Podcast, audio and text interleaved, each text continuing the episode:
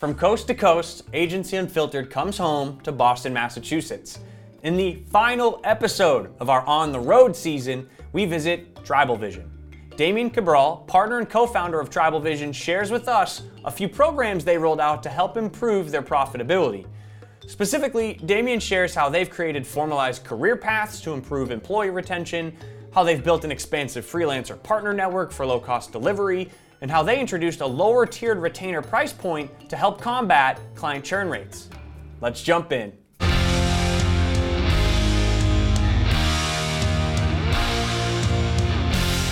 Damien, thank you so much for joining us on Unfiltered. Uh, we're happy to have you.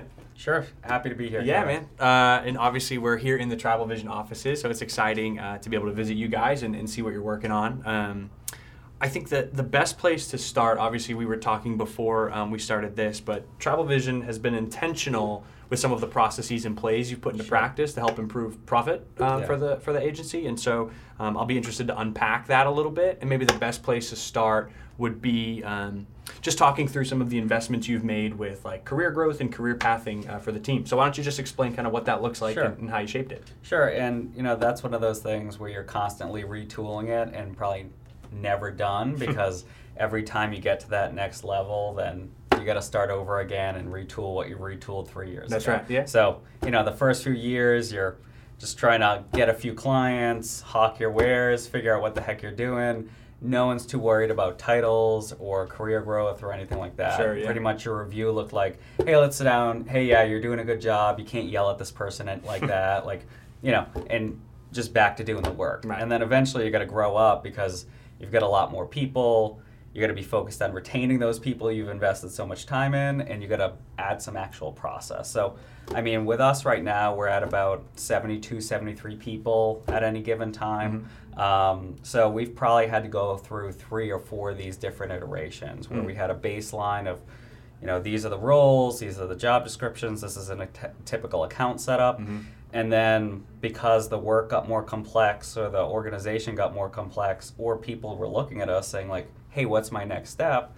Then we had to go back to the drawing board and say, okay, yeah, we, we do have to actually take this seriously, sit down, figure it out, and figure out what that career progression looks like. Yeah. So up until now, it's been fairly simple um, because you know we started with marketing associate, senior associate marketing manager, and at you know the bottom of that band, you're doing more of the work. The middle, you're doing some, you're managing some, and the top, you were doing more managing.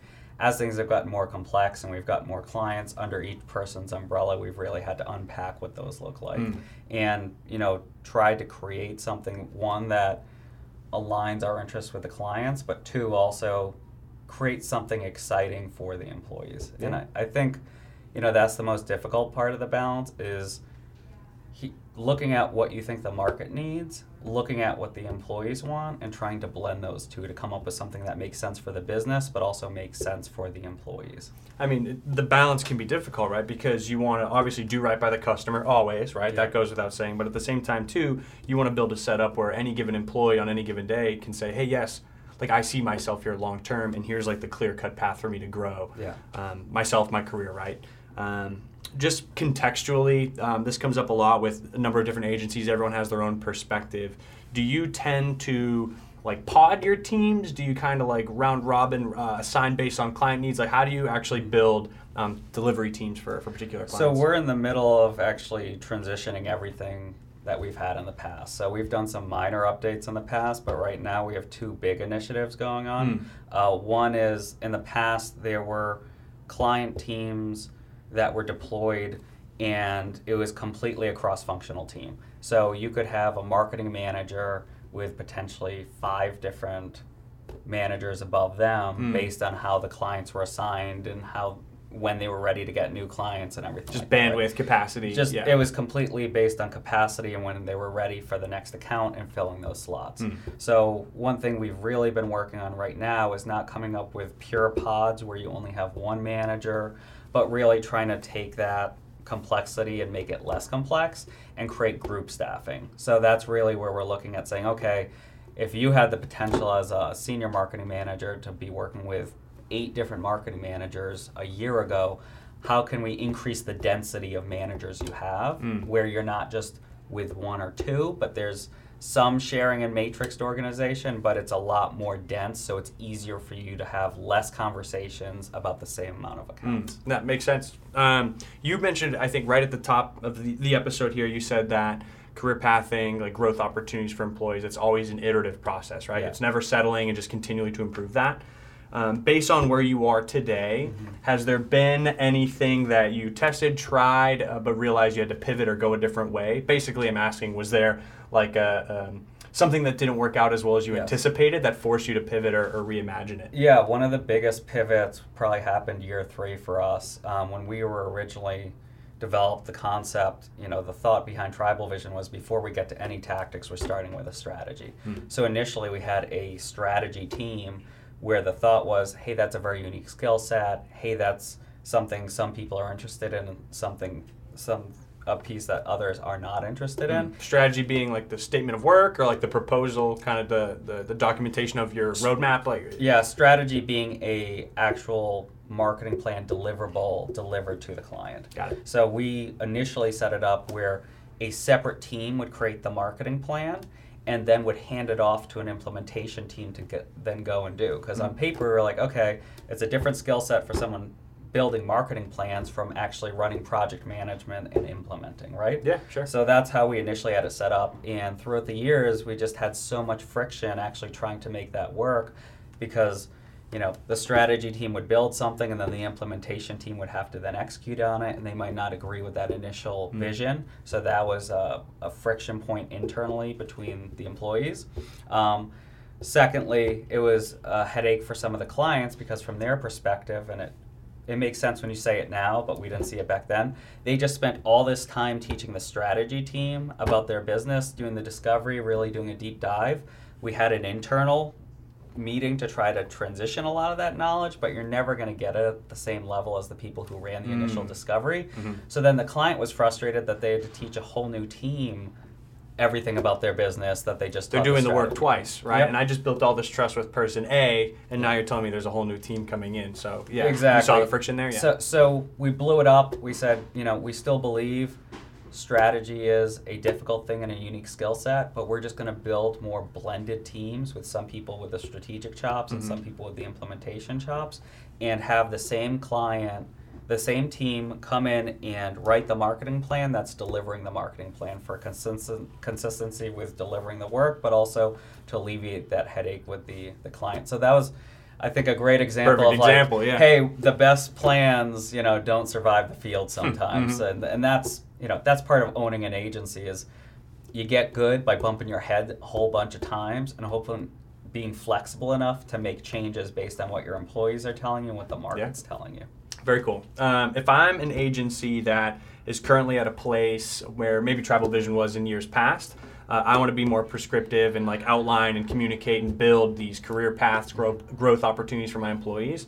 Um, what would be your recommendations on where and how to get started? Who should I involve in those decisions? Um, so kind of like outline that process um, so I can go home and, and do it for my team. Yeah, I'd say it's good before just entering one of those brainstorming sessions with the greater team to put in some pre thought, think about initially how you would set this thing up so it it gets the team to a place where they can react to something versus just starting with a blank canvas. Mm. And then also list out these are the areas that I have questions on that I do want you guys to weigh in on. Hmm. So you have to involve the team, but you can't just all roll up into a, a room, whiteboard it, and start from scratch. Sure. That's that's usually where a lot of time is wasted, and also the team doesn't know what the barriers are, right? So you as a leader, you need to come into those meetings and say, "Hey, these are the things that are my non-negotiables. This is my initial vision, and this is the areas I'm, I'm willing to negotiate and I want to hear. And these are the things I have no idea on." And show some humbleness and say, "Like, I really need This is where help." your contribution is going to be the most valuable. Exactly, and and let them know like you know what tier decision is this? Is this a tier three decision where we're all going to vote and whatever whatever comes out of it we're going to go with? Mm. Is this a tier two decision where I'm going to have your input, but ultimately I'm going to be making the final decision? And you know, tier one decisions wouldn't be appropriate in this, but this is this is what I'm doing. Get on Sure, board. yeah. This is what we're. Do you organize? I don't mean to bring us down a, a rabbit hole here, but do you organize most of the? Can you organize questions or problems or decisions in that three-tiered framework? Is it? Do you guys lean on that? That's something I've learned I've had to do more in the past, and that's you know typically friction with clients and with employees is a communication problem, Sure. right? Yeah. So one thing I've learned over the years is when you're soliciting feedback, you need to let people know what type of what their level of involvement is and who's going to make the final decision. Sure, right. And and it you know it differs, Yeah. right? So you know Set the it- stage from the start so everyone's on the same page when the decision has to be made at the as an outcome. Yeah. Exactly, Mm-hmm. exactly. Um, you mentioned your team is what 72, 73 people, but uh, I've been led to believe as well that you also have a pretty extensive freelancer partner network that you lean on. Yeah. Um, I would imagine that involving that group of partners, freelancers, helps again with profitability to some degree. So, what's the decision making process there? How'd you build that network? I'd be interested to learn how you use freelancers more. For Yeah, and that's a core to our model because from the beginning, um, our model is different than most traditional agencies where we actually outsource 100% of design, 100% of coding, 100% of videography. so none of those are in-house resources. Not a single Got employee. it. We'll quarterback it for the pro- for the client, so it still feels like a typical agency interaction from Mm-hmm. a client perspective. But 100% of those have been outsourced from the beginning because our argument when pitching the client is, hey, if we don't have those guys on our staff, then we don't feel like we need to sell you more design work, or we don't feel like we need to sell you a bigger website. We're going to write a prescription for what you actually need, Hmm. and then it feels like we're both on the same side of the table Yeah. at that point. And so Um, clients are pretty open to that. clients love that. Yeah. They, do they that. have direct communication to the freelancer network? Depends on the complexity of the situation or the, the type of client we're dealing with. Um, usually we want to manage most of that communication, but if there's a really good reason to have one of the developers jump on the phone with their IT department, we're not going to hide them in the background. But because that is how we actually established our model, from day one we had to really create a process to vet the research partners, vet them with pilot projects, and then communicate to the team who's good, who's not, what the right fit is. So, Yeah. you know, it's been a labor of love. We've got our stable of probably 30 partners that we lean on very heavily, where Yeah. we almost fill up a full time job for them with the amount of work that we have going out. But we also can't just rest on those guys, right? We have more clients, we have more people, more demands, and you know the marketing world is changing. So we actually have a committee here. One of their jobs is to, on a regular basis, interview new partners, look Mm. at their work, find out what their pricing looks like, onboard them with NDAs and everything else, Yeah. and then encourage the team, let them know, hey, these are the new guys, these are the fits Here's what they specialize in. Here's where they yeah. can help. Give them a pilot project and then let the rest of us know how that went. So where does uh, the team go to research, like, or find new partners that they want to reach out to or talk to? Yeah, uh, it's a lot of LinkedIn, a lot of our natural networks, but also the Fiverrs and the Elances and Mm. places like that. And then what does the actual? You mentioned like pilot projects. Is there any process around exactly like, hey, here are our guidelines, here are our requirements, style guidelines. Like, what does that Yeah. vetting or qualification process look like to say like, yes, they, you know, we deem them, uh, you know, ready to take on projects for the whole Yeah, team. typ- typically we're looking at their portfolio on their website ahead of time. If they have reviews online, we're reading through those. Mm. There's an initial uh, scanning call where we have a conversation with them, see what they're all about, see what kind of vibe we're getting from them, asking preliminary pricing questions, those sorts of things. Then we'll have them sign an NDA. And then after that, we'll write them up, put them in our partner database on Kalo, where it's you know fully searchable for the team. They can easily find all the contractors and what they specialize on. Mm. And then we're trying to give them a small pilot project. So if it's a designer, it's hey, here's five sell sheets, fixed bid.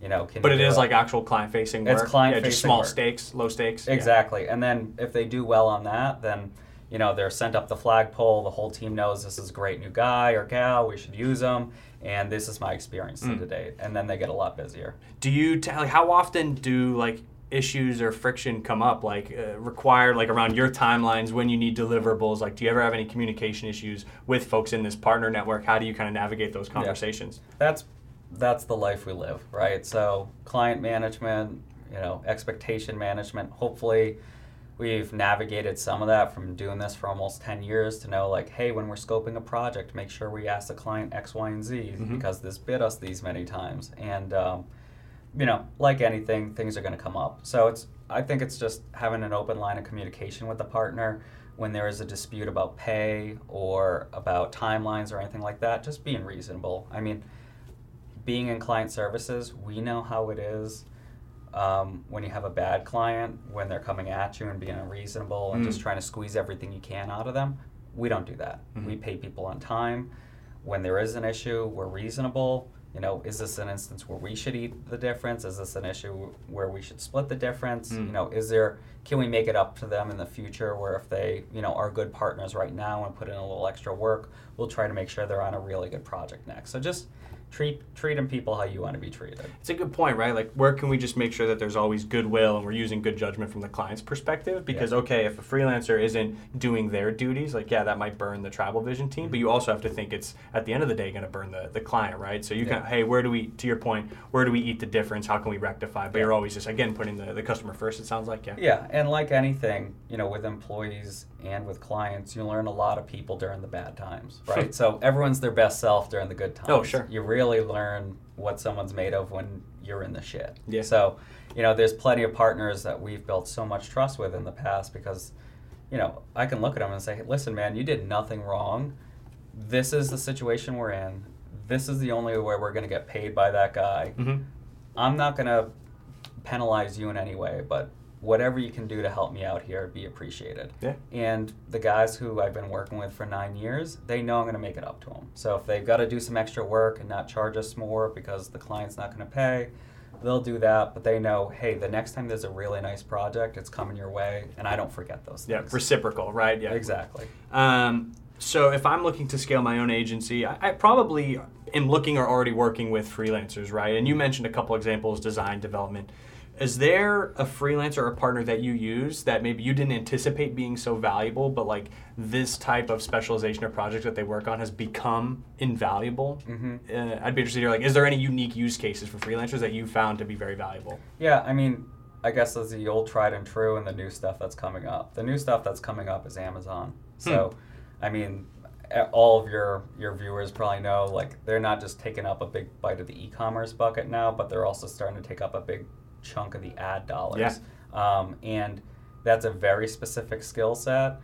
It's kind of a gold rush right now, so it's probably not someone you a have enough work to put on your payroll, and b, you know, even want to think about paying that person full time because it's it's similar to when the iPhone first came out, how much an app developer costs. Sure, I yeah. mean, they could tell you it's five hundred dollars an hour, and you'd pay it because there's only so Where many else are you going to go, right? who can build an app on an iPhone right now. And that's kind of where Amazon is. I Mm. think as time goes on, you'll see some of those fees come down, but it's it's not unreasonable for me to be paying five hundred dollars an hour for a contractor. And I have guys on staff who can do some Amazon stuff, but when it becomes, you know, to be a sizable project or a very uh, specific question that's above our pay grade, Yeah. that, then that's where I'm tapping those that guys. real like high technical expertise subject Yeah. matter like the pro type questions yeah, Yeah. those are difficult to find And the other skill set that we outsource a lot that is very valuable for us to be able to not have in house, but also for our clients to drive really good work product at a Mm. low dollar are the brochureware WordPress websites, right? Mm. So, where we have a few core developers, where our processes, we're going to work with the client to buy a template. We'll customize the template. This isn't a pure, you know, 100% from scratch design because it's responsive and everything right you know, you're not looking to do anything advanced from an e-commerce perspective. You're looking to tell the world what you do, who you are, Right. and, and some basic conversion points yeah exactly. So, you know, we probably pump out 75 of those sites a year. So Really? we have a few Wow. partners that really have gotten this to be an assembly line and can pump those things out at a, a good cost where there's margin for them. We're not killing them, right? Mhm. Because they've built a process behind it. Um, but also our clients are seeing a lot of value because you know something maybe they got a quote for for 40 grand out in the marketplace we can do for 15 grand that's great so it all it all comes back to building those strong relationships with the partners that you know do good work Yeah. and it's a win-win-win for them for you and for the end client right? Like- yeah and you gotta you gotta do right every day no matter where you're at right? So i have some months where you know something happened and cash is a little tight. You have a decision to make then. Are you going to pay these guys on time? Mhm. or are you going to protect your own interests? And nine out of ten times we're saying nope we'll pay them well in advance of us actually getting paid by the client just to make sure you know if there are those tough times on the other side they remember those small things that we Right. did for them. No, them that makes sense. Um, the last thing I do want to cover, um, as we just talk about all these plays, processes to improve uh, the profit margins for, for Tribal Vision, the third piece is this idea, and I don't. Is it like the maintenance program or maintenance retainers? And Yeah. so I don't want to butcher the definition. Explain exactly what that is and kind of what motivated the decision to add in that layer um, Sure. for your service offering. So our model is a little different where we're deploying a four-person team to a standard account at various skill sets. So because of that, I know exactly what my cost is to deploy every team, right? Mhm. So that also meant we had a minimum retainer. And Sure. you know, right now it's $8500. I know what my margin is deploying a four-person team. Was it always eighty five hundred? No, it's gone up over the Yeah, years. right, so so the first I bet a lot of agencies would like to be able to say that eighty five hundred is their default. I'm Yeah, sure it's something yeah. that you ended up growing into. Yeah. No, I mean, uh, right now, uh, you know, our first marketing plan ever cost twenty five hundred dollars. It's not uncommon for us to be charging twenty or twenty five thousand dollars for Wow. that right now. So, like anything, as you get a bigger client mix and more recurring revenue, you can then slowly increase your prices based on having some, you know. Some comfort knowing your rent's going to be paid by the last guys, Sure, so yeah. you, your close rate can go down on the new guys, and, Yep. and also you're constantly testing what the market can bear. But yeah, where we are right now, it's eighty-five hundred dollars for a standard team to be deployed to your account. Um, many accounts are above that, but that's our minimum. Yep. So, because of that, when clients would have conversations with us about decreasing the retainer from a budget perspective or just how much work they need, we were pretty rigid in the past. We said, no, we can't. You know, it just doesn't fit our model. And uh, over So were you losing? So that's the difference between eighty five hundred dollars a month or zero, right? Exactly. Yeah. Yeah. and it's cutting your customer lifetime value. But Right. you know, up until that point, we said this is our model. We're sticking with it. You know, we know it works. And over the past few years, we're really trying to take a harder look at it, saying, Hmm. you know, how can we do this? How can we build something where we could extend our life for these clients, especially the ones that still love us and like our work and are feeling impact from us, but for one reason or another can't afford or don't want to pay that amount anymore. Sure. And that's where we reimagined this with the, the maintenance model, where we're saying, okay, let's build packages that require more time from a lower level resource that's a lower cost resource and less time from a manager. So Sure. how are we going to do that? We need to build something that is surrounded around more repeatable process oriented work and less of, the, less of the unique thought process and strategy and all that. So we developed an offering where it could be a lighter touch from a manager and more work done by the associate and actually cut it in half for the Wow. the end up the, the end clients and that's really worked out well where you know if you look at our portfolio right now I have a really decent portion of people in the maintenance program where the clients are paying us for the work less than $8500 a month that's probably extended our lifetime with Sure. them by a year or two and it also creates a situation where um, you can defend that relationship more because if you, they paused and stopped, there's a higher likelihood that they might go back out to the market if they Sure. have a new need, right? They remember you, but maybe they're going to try someone else. Where how much easier is it if you have a base retainer or 4K? They've got a, a temporary increased need where, hey, we have a big project, we have a new product we're launching. We're going to temporarily increase your retainer back up to 10 grand a month for three Mm. months and then drop down to the four. So you're pretty fluid in the way folks can navigate between that full retainer if they Absolutely. versus maintenance. Yeah. Absolutely. Do you ever? Um, how did that change the sales process? Like, do you now go to market and lead with the maintenance price, or is it only a downgrade option once they've committed to Yeah. the minimum agreement at the, the default retainer? Yeah, we're gonna feel that situation out based on what the initial budget is for the client. Um, we're not leading with it oftentimes because we want to protect the main part of our business, Mhm. and also it's not a right fit for the client out of the gate a lot of the time because if you think about it, if you're starting a new marketing program, there's a lot of work up front, and you need a lot of resources front loaded. You're writing a marketing plan.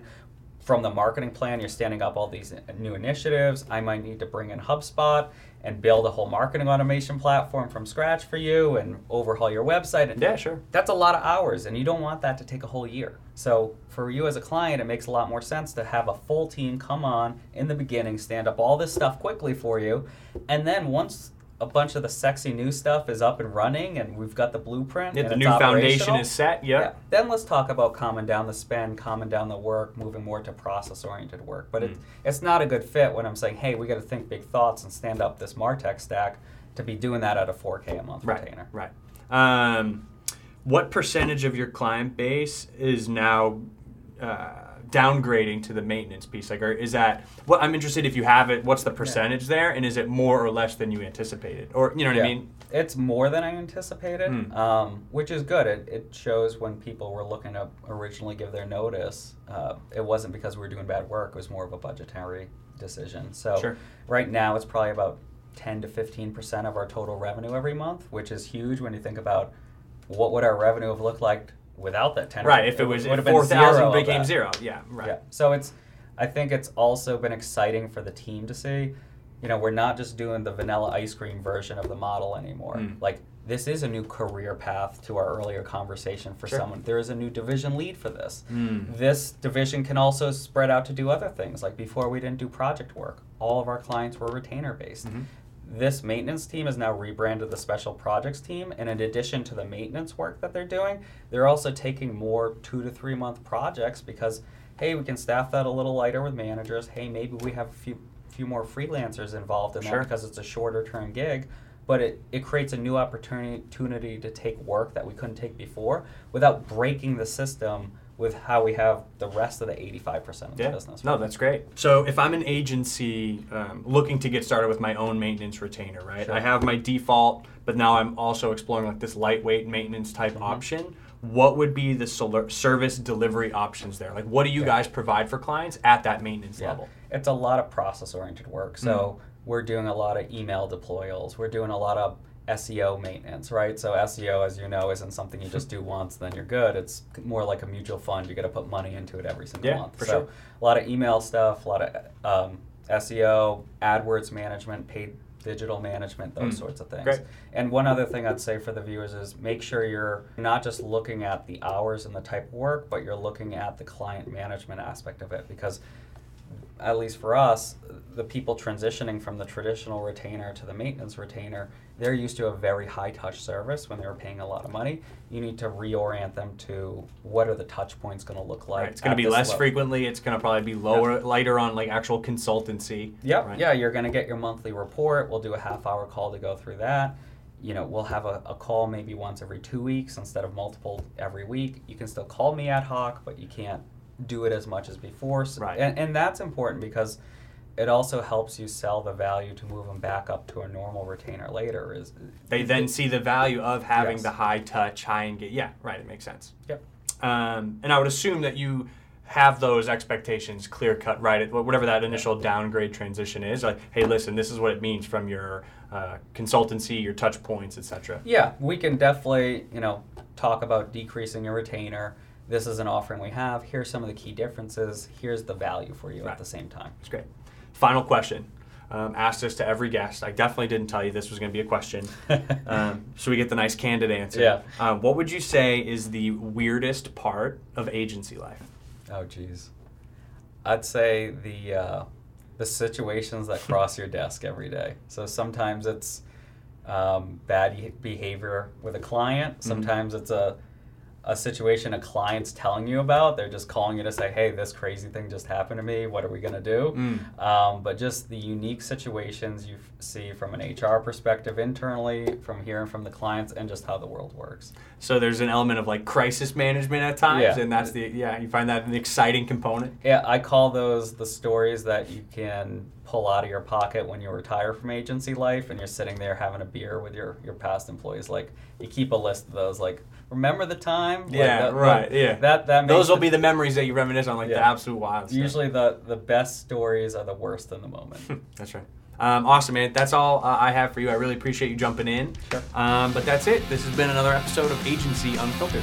If you like what you watched, make sure to subscribe to our Agency Unfiltered newsletter, which will remind you when the next episode drops, as well as send you a ton of other helpful, strategically curated agency content. You could also subscribe to our channel on YouTube or podcast on SoundCloud. And if you want to keep the conversation going, tweet me at Kevin underscore Dunn. Remember, keep it unfiltered, stay weird. I'm Kevin Dunn, and I'll see you next time.